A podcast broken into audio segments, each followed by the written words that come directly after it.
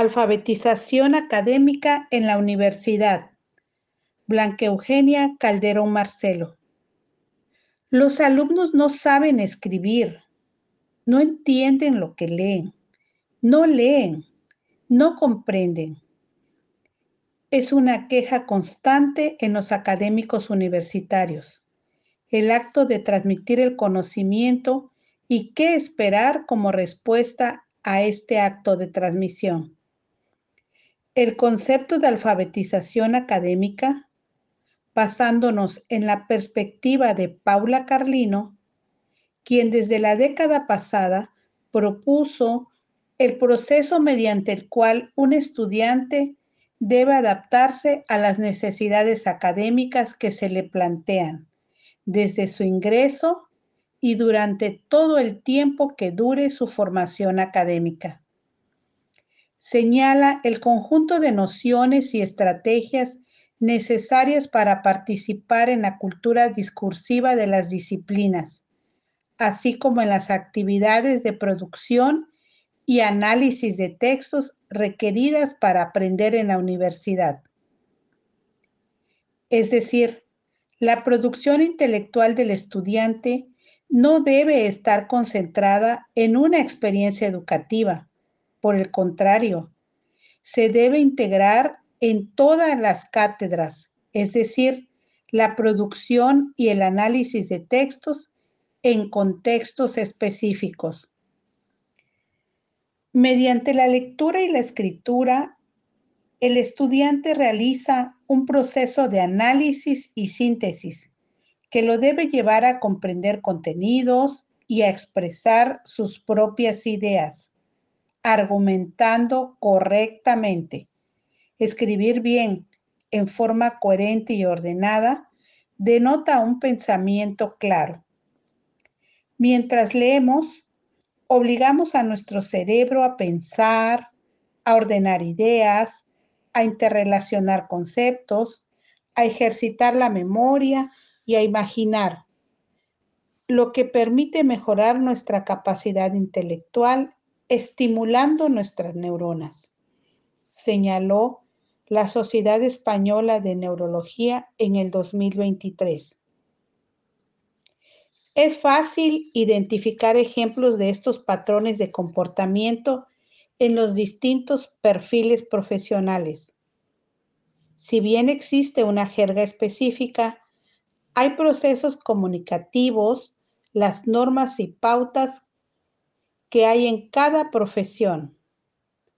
Lo anterior provoca que es importante considerar cada una de las formas de alfabetización académica, por lo que cada colegiado deberá asumir sus actividades de producción y análisis de textos como requisitos para aprender y aprender dentro de las competencias universitarias.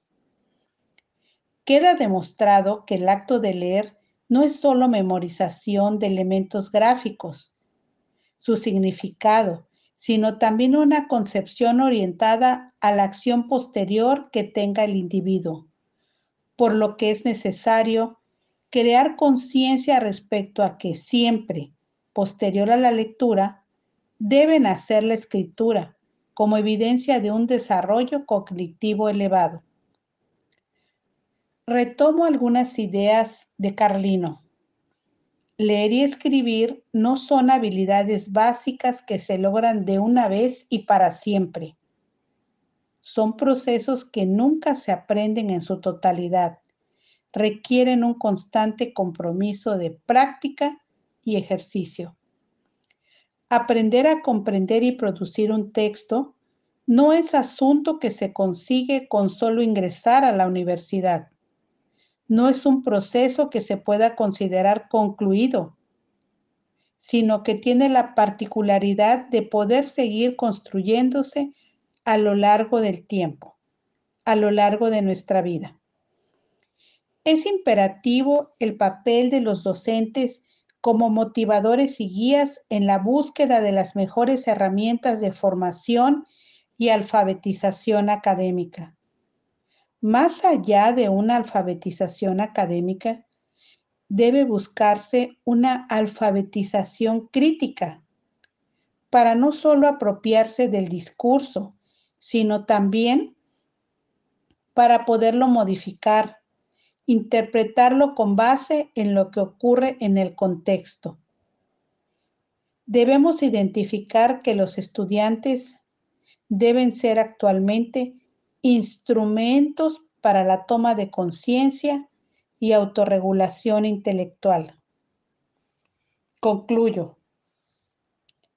Es importante comprender estos procesos como parte fundamental no solo del aprendizaje, sino de la vida misma. Enseñar a pensar y a desarrollar otras capacidades. ¿Por qué no enseñar también a leer el conocimiento oculto o explícito dentro de los propios escritos? ¿No es también una mejor forma de alfabetizar? El mejor conocimiento no necesariamente es el que se tiene, sino el que se practica y se da al servicio de los demás.